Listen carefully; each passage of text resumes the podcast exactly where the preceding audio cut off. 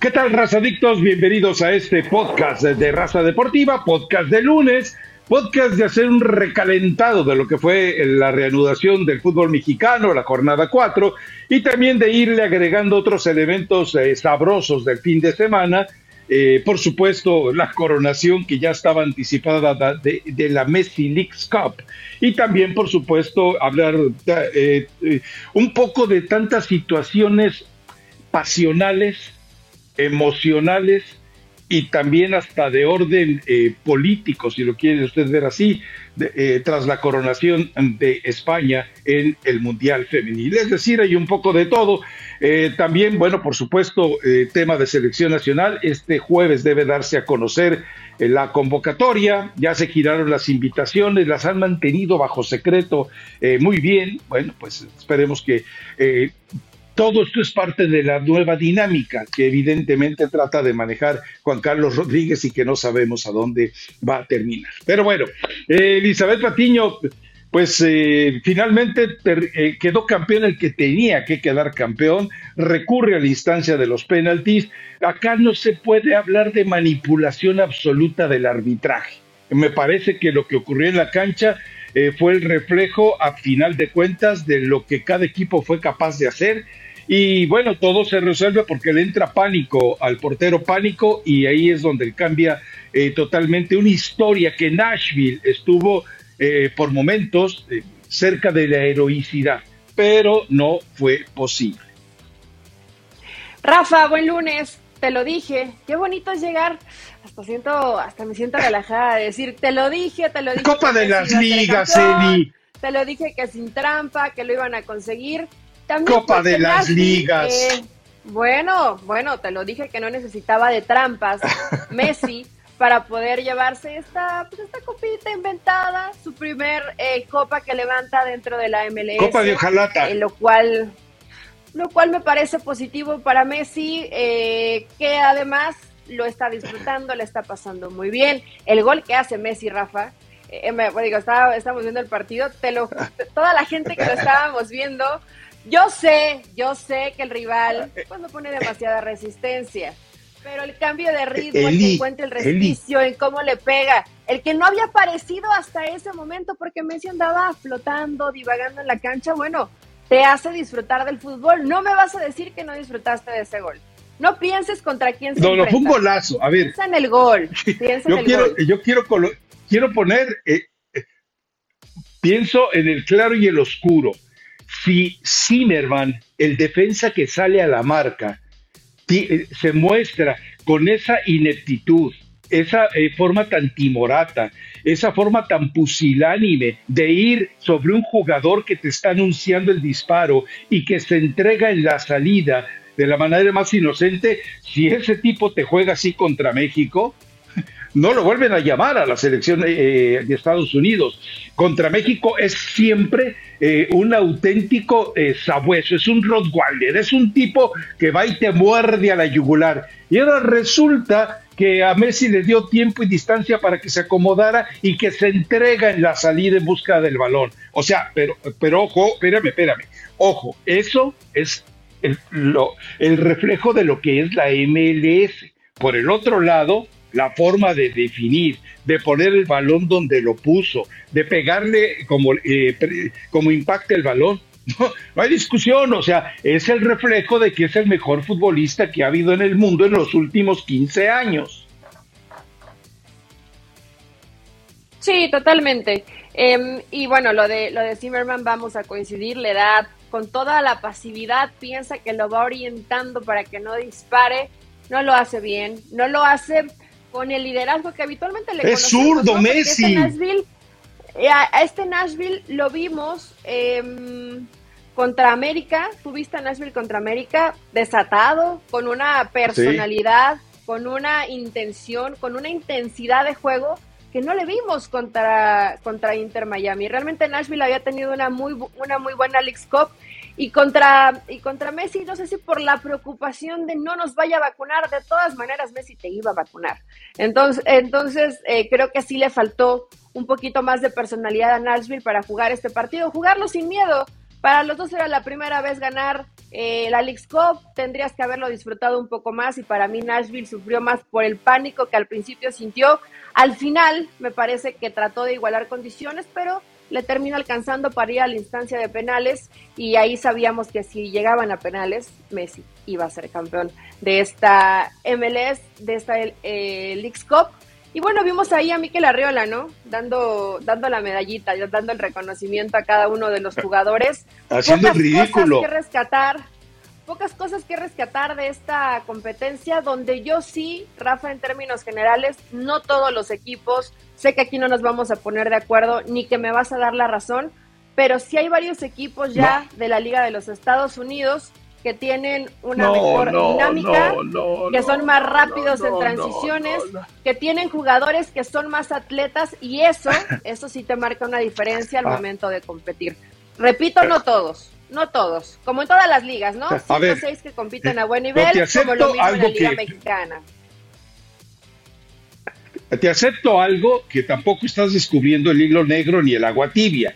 Los jugadores estadounidenses y en general de la MLS son mucho más atléticos que los jugadores mexicanos, eso nos queda claro, sobre todo el jugador, por ejemplo, de Estados Unidos, que tú, bueno, a lo mejor tú no lo sabes, pero el deporte es una obligatoriedad.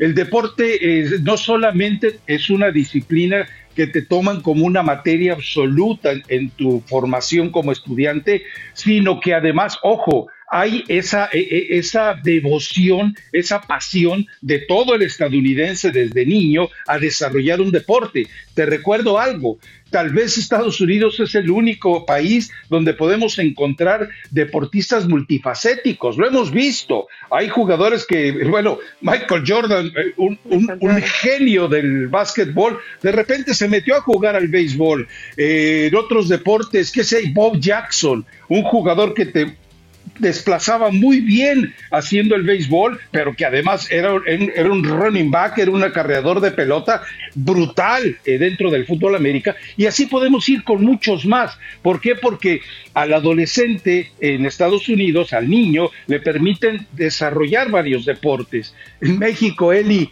México sabes que no existe ni siquiera un maldito concepto de educación física. Entonces ahí empieza un problema de desarrollo, pero más adelante te voy a plantear un tema que va a ser parte del blog y que quisiera que lo analizaras con mucha coherencia, prudencia y sin el apasionamiento. Estás como el profe Restrepo, le invitaron un maldito café allá en el nido del pájaro en Seattle, pero a mí en Miami ya dijo, no, la MLS es la liga de nuestros nietos. No me han invitado absolutamente nada. Pero ni te van a invitar. Reconocer, ni quiero ir, pero tienes que reconocer y aceptar, más allá de la situación atlética, que bien lo dices, no descubrí el agua tibia ni el agua caliente, la situación de las progresiones en la velocidad en que lo hacen de juego, Rafa, que esto obviamente va de la mano, porque si tienes mejores atletas y son más rápidos, pueden hacer más rápidas las transiciones, pero lo de México no solamente lo ves dentro de la MLS y la Liga Mexicana, lo vimos en selección, no fue coincidencia, más allá del terrible proceso con Diego Coca, que fue muy fugaz, no fue coincidencia que Estados Unidos te pasara por encima de esa forma. Hoy ya varias selecciones que son rápidas y que son muy físicas y atléticas le pasan. Es que México nunca ha jugado así, Eddie. No, pero tiene que mejorar el tema de transiciones, Rafa. Tiene que mejorar, tiene que hacerlo más rápido. A ver, es que entendamos algo. El estilo de juego del jugador que más se adecua al futbolista mexicano, porque te repito, no es el más inteligente, ni más disciplinado, ni el más hábil, ni el más fuerte, ni bla, bla, bla, bla, bla. O sea, pero con lo poquito que tiene, le alcanza. Eso lo sabe Jimmy Lozano y lo saben muchos entrenadores. No vas a ir a competir en terrenos que los otros dominan. El sábado por la noche tuvimos un espacio para YouTube que está muy sabroso, pero muy sabroso que quedó, con Pareja, con Richard y con Barak, y ellos alegaban que la presencia de Messi y la forma de atacar del Miami va a obligar a que la MLS busque defensas. ¡No! La MLS no le importa tener muy buenos defensas. La muestra es que trajo a un Chiellini prácticamente en silla de ruedas y no hizo nada. en su presentación en la MLS. ¿Por qué? Porque le busca al espectáculo y les daba ejemplos. Los deportes de Estados Unidos se han hecho tontos con el dopaje. ¿Por qué? Porque incrementa la capacidad física para cada deporte. Se hicieron tontos con los bats con corcho, se hicieron tontos con pelotas de mayor vuelo para los jonrones, se hicieron tontos con muchas reglas de la NBA y de la NFL, se han hecho tontos con el manejo de los valores de la NFL. ¿Por qué? Porque mientras más anotas, más espectáculo das. Eso es lo que quieren en Estados Unidos. Entonces, que lleven defensas, no los van a llevar. Todo esto favorece precisamente que Estados Unidos lleve muy buenos mediocampistas y busque buenos delanteros. Y me parece muy bien. En México lo que deben hacer es ir por una situación totalmente integral. Pero están, es que Eli, en los últimos años, y le hemos platicado, han hecho todo mal. Y para regenerar al fútbol mexicano, más allá de que suene cacofónico, para regenerar van a pasar 2 o 3 generaciones de futbolistas. El problema, además, Eli, es que en México no se ha empezado. A mí convencerme de que la MLS es un portento de liga, cuando al día siguiente, cuando el sábado y el domingo pudimos ver cosas espectaculares de la Premier, como mi Brentford de toda la vida o mi Brighton recién adoptado. No, Eli, por favor. Tu nivel de la Liga Premier. Rafa, tu nivel de la Liga Premier del fútbol. La Premier está en lo más alto, pero es que si comparamos a la Premier con la MLS, pues es para darte un tiro al pie. O sea, no hay nivel de comparación. O sea, en la cabeza. Esos son los dioses de cómo jugar bien al fútbol. Ya después llega la humilde MLS, la humilde Liga Mexicana, que también después la tenemos que ver porque como 100 escalones abajo. Muy abajo. Antes está la Liga Española, hubo algunos buenos partidos de Italia.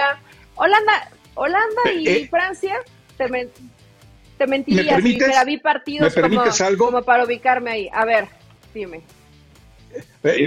Seguramente no por gusto necesariamente, pero por seguir a los mexicanos, has estado viendo la Liga de Holanda.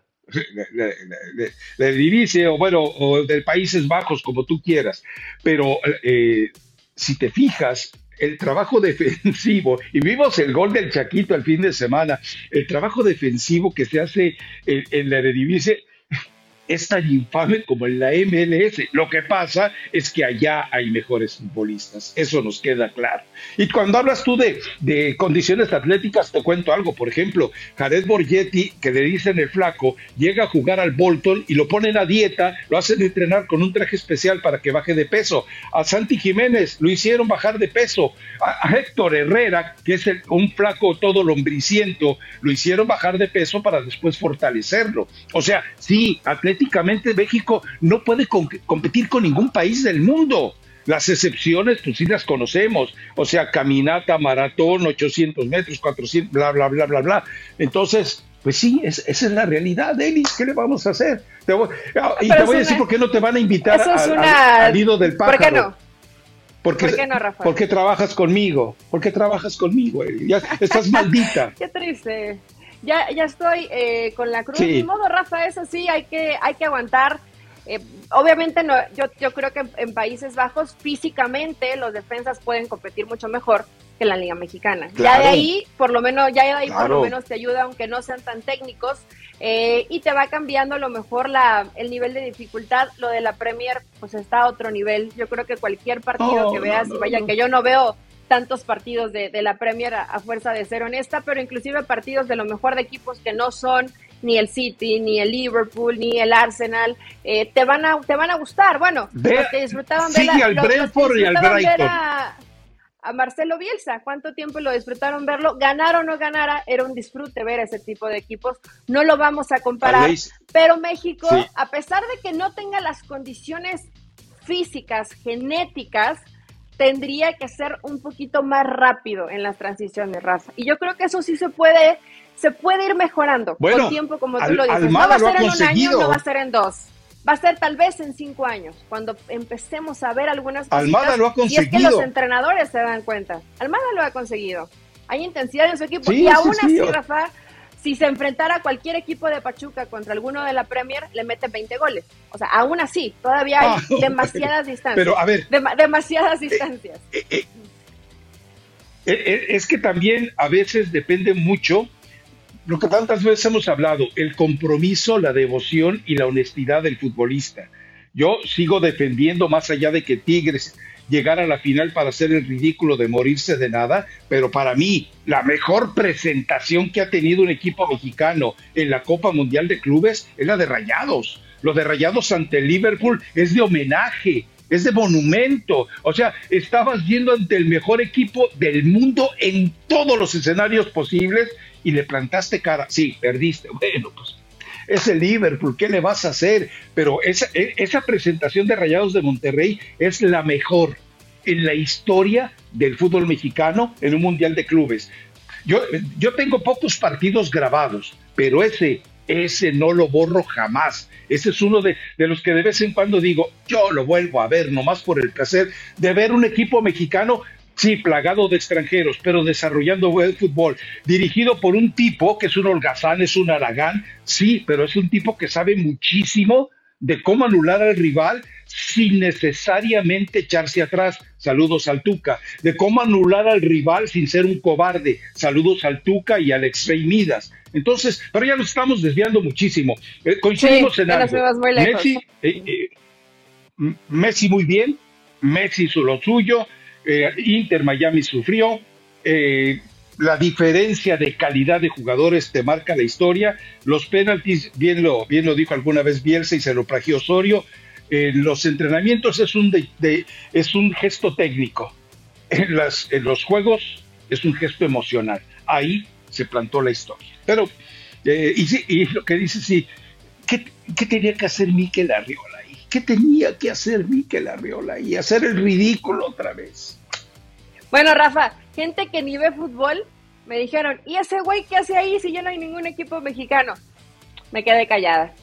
Coincidía. Coincidía. ¿Cómo dices? Coincidía ¿Cómo dijiste? Gente ¿Cómo dijiste? Así se refirieron. ¿Y ese güey qué hace ahí? Si ya no hay ningún equipo mexicano, ¿por qué está ahí? No, ni siquiera se sabían el apellido, ¿no? Y yo, bueno, es que es parte de la organización, está ahí, parte del reconocimiento. Quiere salir en la foto, aunque no haya ningún equipo mexicano. Pero ¿sabes qué, Rafa? Se cumplió lo que dijo. La Leagues Cup es para demostrar que ya han superado a la Liga Mexicana, mira. Lo predijo. No, que es mejor la MLS. Dijo que es mejor la MLS. Él dijo, la Leagues Cup va a servir para demostrar que es mejor la MLS. Y bueno, sí, así ocurrió. Ahora prepárense porque el próximo año ya la ratificó el mismo Arriola, Copa América, y después se viene otra vez esta Copa de Ojalata, esta Copa Baratija, esta Copa de Bisutería. Así que prepárense, porque bien. Ahora, yo me imagino que los equipos mexicanos van a sacar un poquito más de valor, de dignidad, de compromiso. ¿Por qué? Por la humillación. Yo te pregunto algo, Eddie, y no es el tema del blog. Viste seguramente casi todos los partidos o todos los partidos de este fin de semana de la Liga MX. Si no los viste todos, no te preocupes. Pero, ¿no te parece que, por ejemplo, tú veías un Cruz Azul, es cierto, ahí tenía el Tuca ya, a un Santos, y de repente Pachuca, aún con el resultado que se dio, Pachuca, ¿no te parece que ninguno de ellos de verdad tomó en serio la Copa de las Ligas? ¿No te parece que fueron deshonestos? ¿No te parece que era como si dijeran, como que tenían la sensación de una de dos, una, vamos y ganamos sin ningún problema, o dos, ¿sabes qué? Me vale, voy y me regreso, especialmente después de ver la cantidad de lesionados que iba dejando, como el caso de Berterame y Martín. Totalmente, a ver. En una conferencia, yo creo que sí es Joao Rojas, el que dice de Rayados, que iba a ser un poco más fácil, y se queda tantito pensando, bueno, hablo por mí, pensé que iba a ser más fácil y ha sido mucho más complicado de lo que todos pensábamos. Entonces, yo creo que lo que dice Joao fue lo que pensaron equipos, ahí no jugador, equipos como Pachuca. Yo diría que no sacaría a nadie de la ecuación, ¿verdad? Todos. Creo que Gallos fue el que se la tomó un poquito más en serio.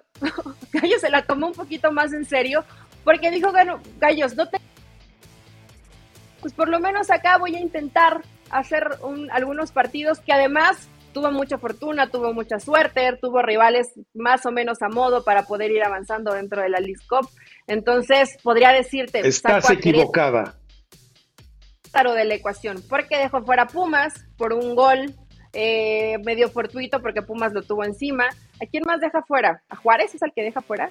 Sí, ¿no? A Xolos. Juárez deja fuera, a Xolos deja fuera... entonces fueron rivales de la Liga Mexicana, ya cuando Inglaterra tenía, a New England, ya cuando tenía que ponerse en el papel más importante contra Filadelfia, bueno, ahí ya no le termina alcanzando, a pesar de que durante el partido estuvieron empatados, pero y el arbitraje lo roba, ¿no? Aparte sí fue Gallos, porque te acuerdas que le preguntaron a Guerrero, oye, este Gallos no lo habíamos visto en el torneo mexicano. No valoran mi trabajo. Es que no valoran mi trabajo en México, acá sí. Por eso me parece que Gallos fue el único que se la tomó en serio. Ningún rival del fútbol mexicano, Rafa, le apetecía demasiado llegar a las instancias finales. A ver, sé que soy demasiado mal pensado, lo sé, lo acepto, pero Eli, yo tengo recuerda que a la gente de Querétaro le deben sueldos, a la gente de Querétaro le están adeudando salarios y algunas primas por puntitos, que es ridículo a un equipo tan perdedor. Entonces yo estoy convencido que de repente los dueños del equipo, Bragarnik y Hank, que ya deberían, después de la masacre en Querétaro contra Atlas, ya deberían haber sido del fútbol mexicano, pero ahora sí te voy a tomar la palabra, se hacen güeyes en la federación hoy, sí, Juan Carlos, hoy, y se hacen güeyes en la Liga MX siempre con Mikel Arriola. Seguramente les dijeron, a ver mis muertos de hambre, ¿quieren que les paguemos? Bueno, recuerden algo. Por cada partido son $200,000 en la Copa de las Ligas. Y si ganan son $100,000 más. Con $300,000 por cada partido que gane, pues de esa manera les vamos a pagar. Bueno, pues recuerda algo. Se llevó casi $1,000,000. Bueno, se llevó... se llevó que a final de cuentas $1,200,000, Gallos. Porque eran 3 victorias, eran $900,000. Claro, no, y todos son barateros, Eli. En Querétaro todos son barateros. Sí, pero a ver, yo la verdad deseo y espero, porque al final, Rafa, buenos, malos o regulares, pues son futbolistas profesionales, que ese poquito dinero que hayan recibido realmente sea para los jugadores, y que no sigan los adeudos, y que no sigan haciéndose güeyes los que tienen que tomar decisiones y dejando pasar por alto que ya se hizo costumbre que en Querétaro no paguen. Porque ya se hizo costumbre, mira, ya estamos tan acostumbrados a saberlo que ya casi nunca lo mencionamos, ¿no? Cuando realmente todo el mundo sabe que en Querétaro se sigue debiendo dinero, y el mismo futbolista ya mejor se queda callado. Entonces, esto no tendría que normalizarse, pero se ha normalizado. Si les sirvió ese poquito dinero para liquidar algunas deudas, qué bueno. Si se siguen haciendo güeyes, pues ya que vayan los jugadores y hagan algo, ¿no? Porque ve contra Pachuca, o sea, siguen compitiendo muy dignamente con el plantel que tienen, con lo que les alcanza, y compiten bastante bien. Sí, estoy de acuerdo con... Pasión, determinación y constancia es lo que te hace campeón y mantiene tu actitud de ride or die, baby. eBay Motors tiene lo que necesitas para darle mantenimiento a tu vehículo y para llegar hasta el rendimiento máximo. Desde sobrealimentadores, sistemas de sonido, tubos de escape, luces LED y más. Si buscas velocidad, potencia o estilo, lo encontrarás todo en eBay Motors. Con más de 122 millones de piezas, siempre encontrarás justo lo que buscas. Y con Guaranteed Fit de eBay, tienes la garantía de que tu pieza quede perfectamente a la primera o se te devuelve tu dinero. Porque con eBay Motors, quemas llantas y no tu dinero. Con las piezas que buscas, a los precios que quieres, tu auto se convertirá en el MVP que te dará el triunfo. eBay Motors. eBayMotors.com. Solo para artículos elegibles se aplican restricciones. Digo con lo de Ger, que dice... alguien fuera de sus cabales, que yo imagino que no era un reportero, sino un improvisado, le dice... estás tapando bocas. Yo dije, grandísimo, le metió 5 Filadelfia, le ganó a Pumas de milagro, porque Pumas ya se quería ir, y le ganó a Xolos, porque siempre le ha ganado a Xolos, porque es una componenda dentro de Grupo Caliente. Después contra Nueva Inglaterra tuvo suerte, pero la verdad es que preguntarle, ¿estás tapando? Y el otro, Mauro Gertz, sinvergüenza, dice... yo no estoy hablando de tapar bocas, estoy hipócrita, o sea, eres un gato de Bragarnik, ¿a quién quieres engañar, por vida de Dios? Eso estuvo fuerte. Pues es parte de la baraja de entrenadores de, de Bragarnik. Que digas que es el gato, ¿así lo ves? Yo creo que tiene un... ¿No? No, ¿y no? Yo creo que no. Yo creo que son parte de la gente que al final se lleva un beneficio. No puede ser gato la palabra que usas cuando no te llevas ningún beneficio. Gert tiene chamba gracias a Bragarnik, ¿o no? A ver. Ok, está bien, entiendo. Voy a aceptar que es un término despectivo el que usé. Ok, te lo voy a plantear así. Es un vil mandadero, mensajero, limosneado por Bragarnik. ¿Te gusta más así? Creo que sí, lo describe mejor. Si le preguntaras a Gerg en una conferencia, a él le gustaría que describieras mejor así su puesto de lo que acabas de mencionar. Pero bueno, Rafa, fíjate, terminamos hablando dentro de la Leagues Cup de Gallos. Imagínate cómo estuvo la Leagues Cup. Imagínate. Ningún equipo se lo tomó demasiado en serio. Y así seguramente es. Para futuras Leagues Cup se lo van a tomar un poquito más en serio, algunos, los que pueden, sobre todo los que pueden, y en el caso de Messi, volver a insistir en lo que comentábamos el viernes, él no tiene la culpa de nada.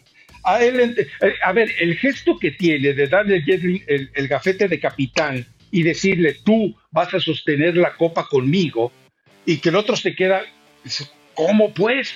Sí, soy el más grande de los últimos 15 años, pero de todas maneras, ahí te va, para que veas que somos camaradas.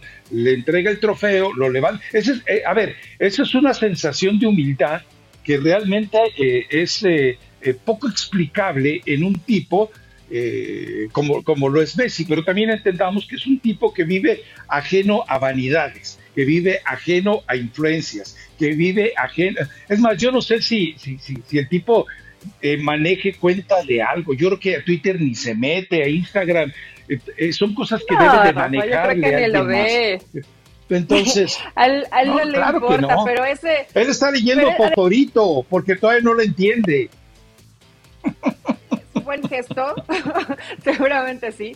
¿Sabes qué? Que yo creo que Messi es genuino. O sea, él realmente sí lo hace por compartir. Sí, no lo hace por quedar bien o por querer ganarse a sus compañeros. Lo hace porque en ese momento acaba de llegar, respeta ciertas jerarquías tal vez que estaban antes de que él llegara, y esto me parece positivo. Por cierto, me acordé.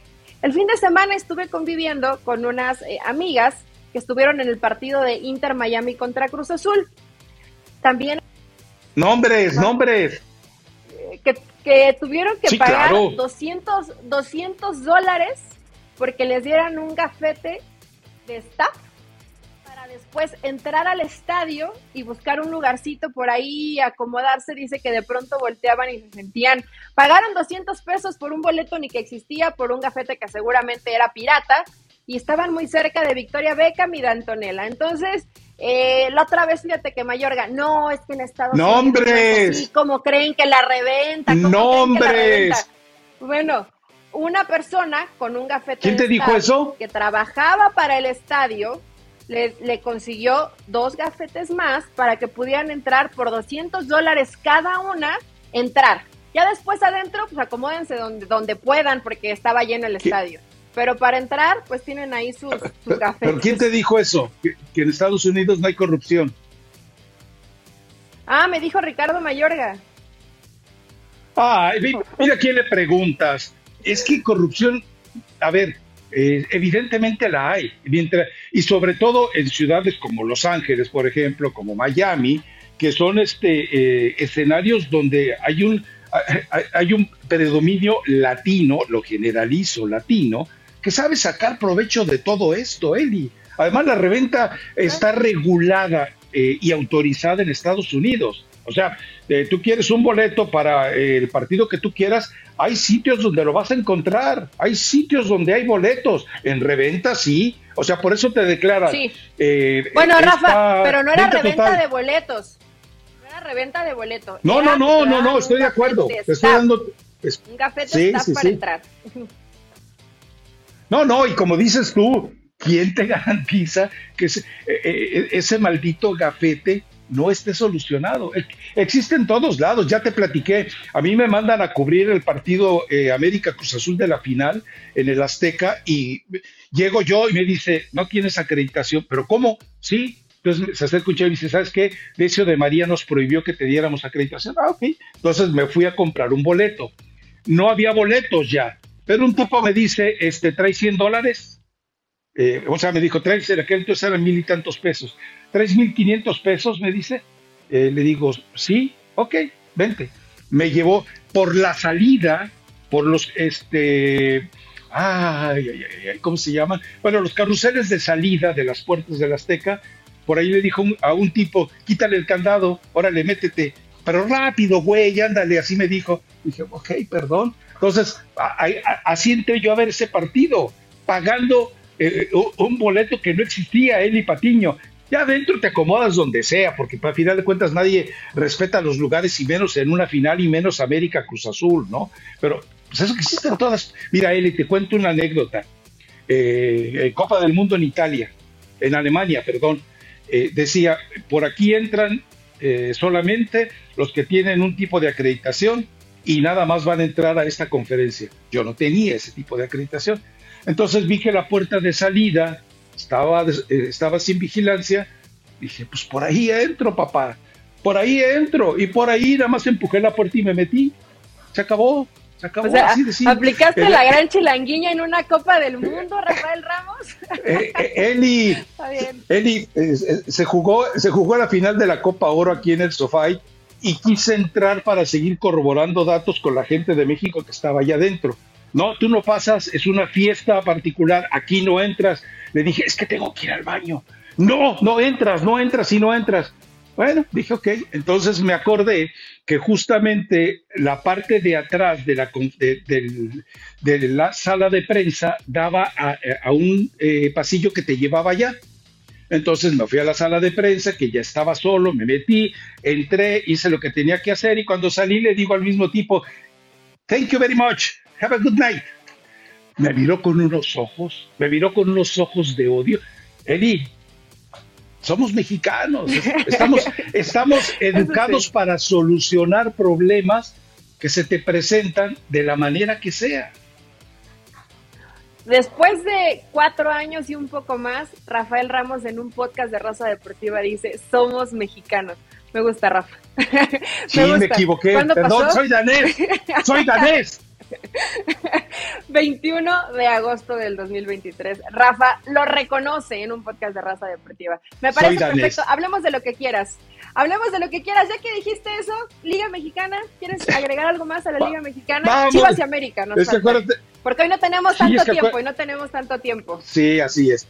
Bueno, a ver, el arbitraje, Eli. A ver, el arbitraje de la Liga MX es mejor. No, mejor no. Es tan malo o peor que el que vimos de la CONCACAF, donde vimos de todos los países, ¿eh? Ahí se van. O sea, no. Yo creo que ahí se van el arbitraje de la MLS y de la Liga Mexicana. Bueno, lo que vimos dentro de la Leagues Cup fue una fiesta, el arbitraje total, Rafa. Y así empezó la jornada.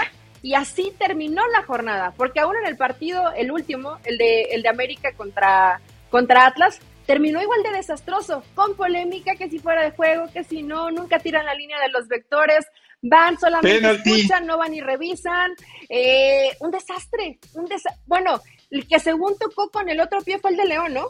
Que según tocó con los dos pies y la luna del gol. No, bueno, fue un desastre el arbitraje este fin de semana. Yo creo que los relajó demasiado esta pausa por la League Cup, Rafa. O sea, si hay arbitrajes malos, pero en todos los partidos, o que casi en todos se repita, no siempre pasa en las jornadas de la Liga Mexicana.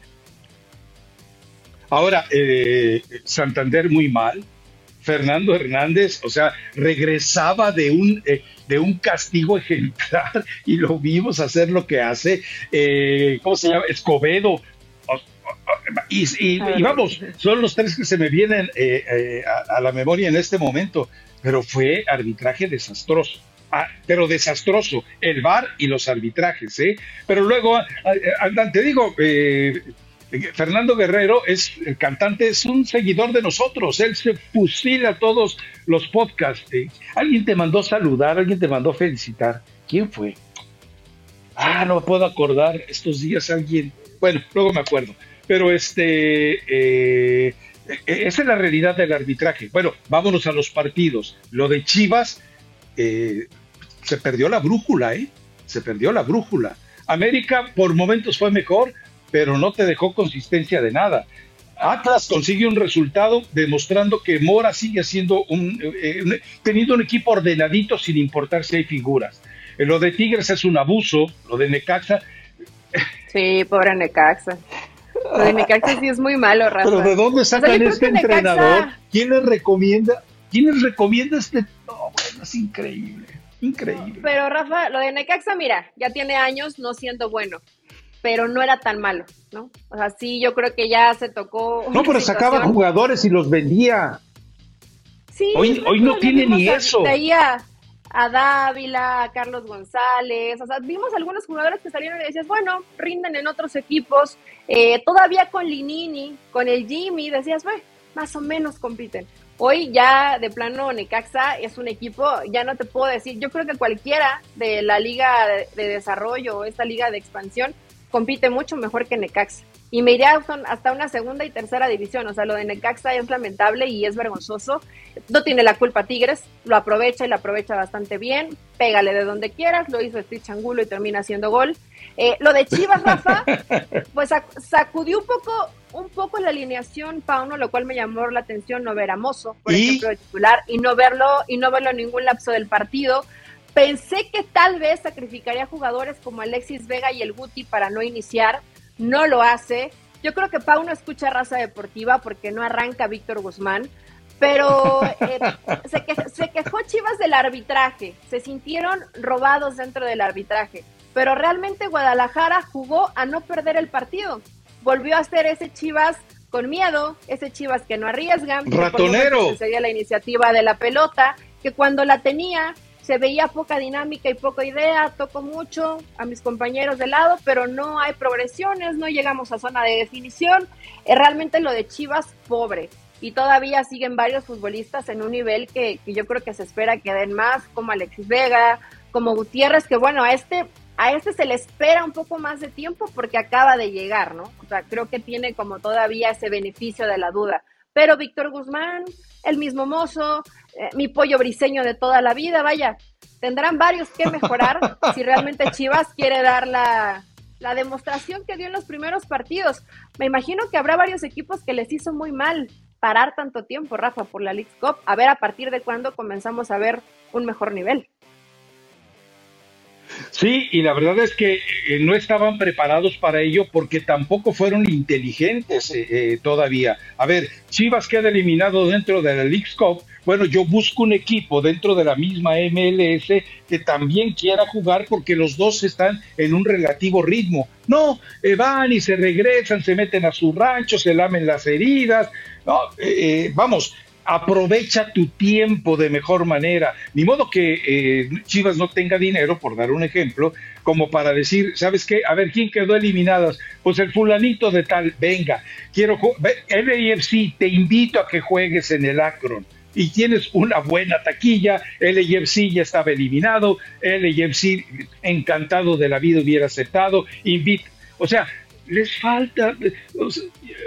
Hemos elogiado mucho a Fernando Hierro, pero también les falta como que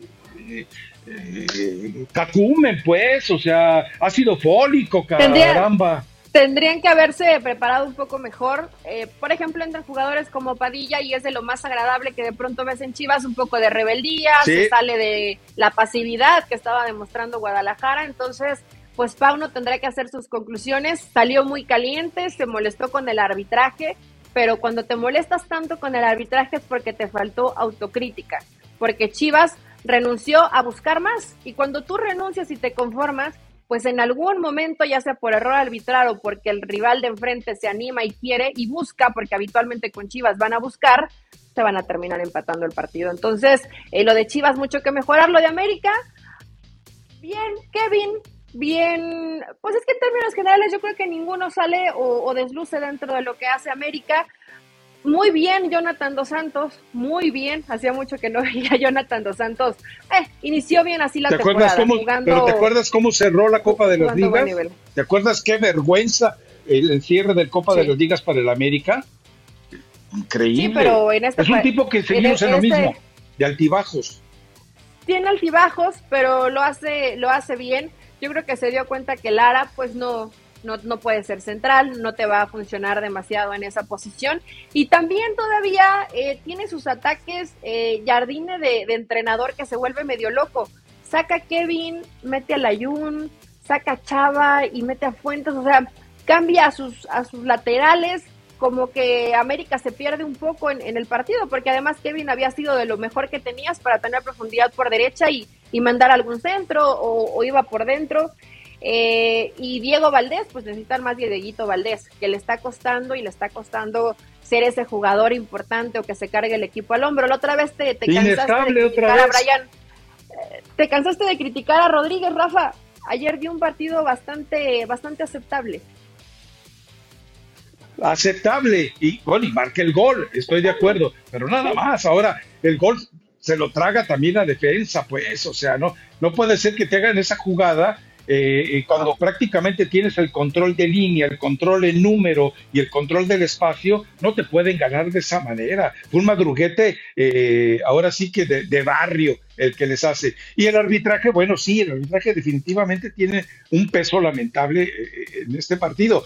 Pero usted, a ver, lo que pasa es que yo creo que Jardine, vamos, aquí en lo personal, creo que allí también estamos muy lejos, pero muy lejos de querer hacer saber que conocemos más que los entrenadores que trabajan día a día.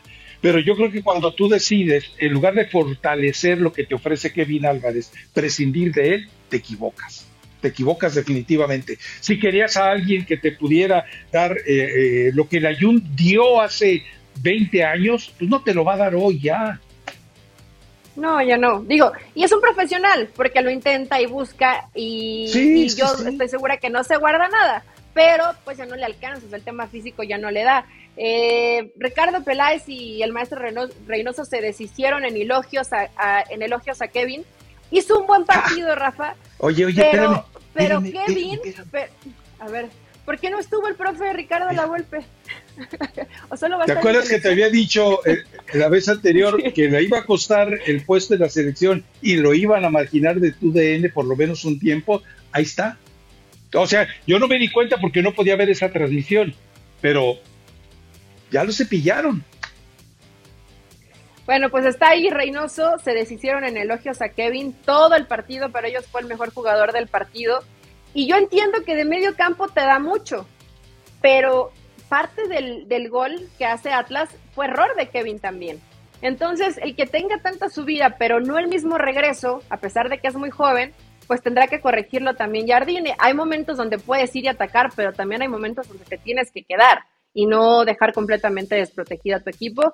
Pero, pues en términos generales, fue lo que pasó en el fin de semana, Rafa. León termina ganando, para mí, con poco merecimiento, porque no fue mejor que el rival. Ha tenido mejores partidos León, y creo que así lo reconoce el Arcamón.